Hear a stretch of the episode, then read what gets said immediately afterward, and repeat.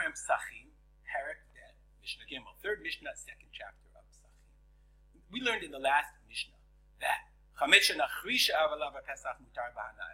a non-Jew owns Pesach, owns chametz on Pesach, then after Pesach, a Jew can benefit from it. But if a Jew owns it on Pesach, then it's asur b'hana'ah.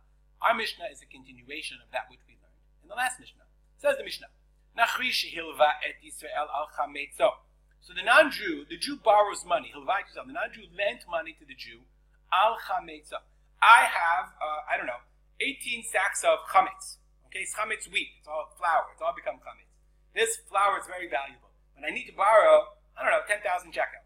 So I borrow from a non-Jew, and I say, and he says, well, how are you going to pay me back? So I say to him, listen, if I can't pay you back, then uh, you can have these sacks of flour that's chametz, okay? And it's going to be yours from now, from before Pesach. In addition, it's in his house, okay? Let's look at the Bartanura for a second. Ma'ot, ma'ot, I borrow money, al chametzo, kodem Pesach. I borrow money, and as collateral, I use my chametz.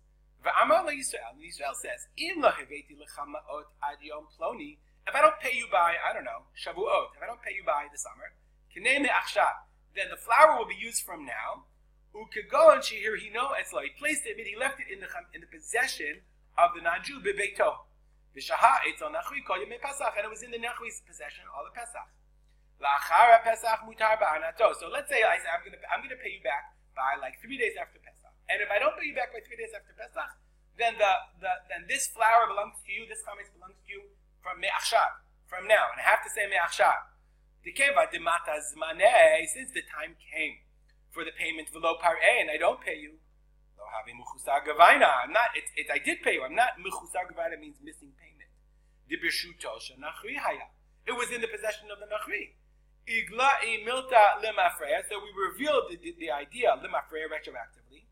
Mishasha, here you know, here you know it's low. Havidi day. From the moment that I put it in your house, it was yours. So again, let's review. I, I borrow money from the non-Jew, and he says, "How are you going to pay me back?" So I bring over all the chametz to his house, and I say, "Listen, if I don't pay you back by five days after Pesach, then the chametz is yours from now." So it turns out that even though during Pesach I still owed him the money, nonetheless, when I don't pay him back five days after Pesach, that means that the chametz was his from before. Now, the dumbest thing I could do is to pay him back. Because assume I pay him back, then who does the chametz belong to? It belongs to me in his house, and then I can't benefit from it. So if ever I ever do that, that means I'm, i really intend to pay him with the chametz. I don't know if he knew that or not. But the same thing is true the other way around. Yisrael shilvata nachri al chametz. The non, I lend the money to the non-Jew, and he gives me chametz before. Okay, and then he puts it in my house, and he says, if I don't pay you back after it belongs, it's your money, it's your chametz. I'll be dumb thing to do because asur Then if he doesn't pay me back after Pesach, then it became mine retroactively before Pesach, and it's Asur B'Hana'ah. So if he wants to pay me back, let's say he wants to pay me with the Chametz, it's a really interesting question. Let's say he pay, he doesn't pay me back, so then the Chametz, if he does, if he pays me back, then the Chametz was his. And then I say I want to pay him with the Chametz, I don't know, you'd have to ask your local Orthodox rabbi. Nu alacha. Chametz shenafla ala bapole, chametz, and it fell under a landslide, or a house fell on it. Hareyu kimuvuar. I don't have to do beer, it's not, it's kimuvuar, it's like it's destroyed. Rabban Shimon ben Gamliel Omer, Rabban Shimon Gamliel says, Kol she'ein ha'kelev yachol el acharav. If that's only true, it's considered destroyed if the dog can't find it. The dog can't sniff after it and find it. Okay? The Bartanura says, how much is that? Kama hi chapisat ha'kelev. How much, how deep must it be? Shlosha tvachim. It's got to be three tvachim deep. Otherwise, it, you have to go find it and destroy it. Bartanura adds, ava pike Even though you're like your, your, your, I don't know, your beach house it fell, chametz, it's in there, you have to do bitul. Shema yipakeach hagal b'moed, lest they uncover it on the, during the chag, uver alav.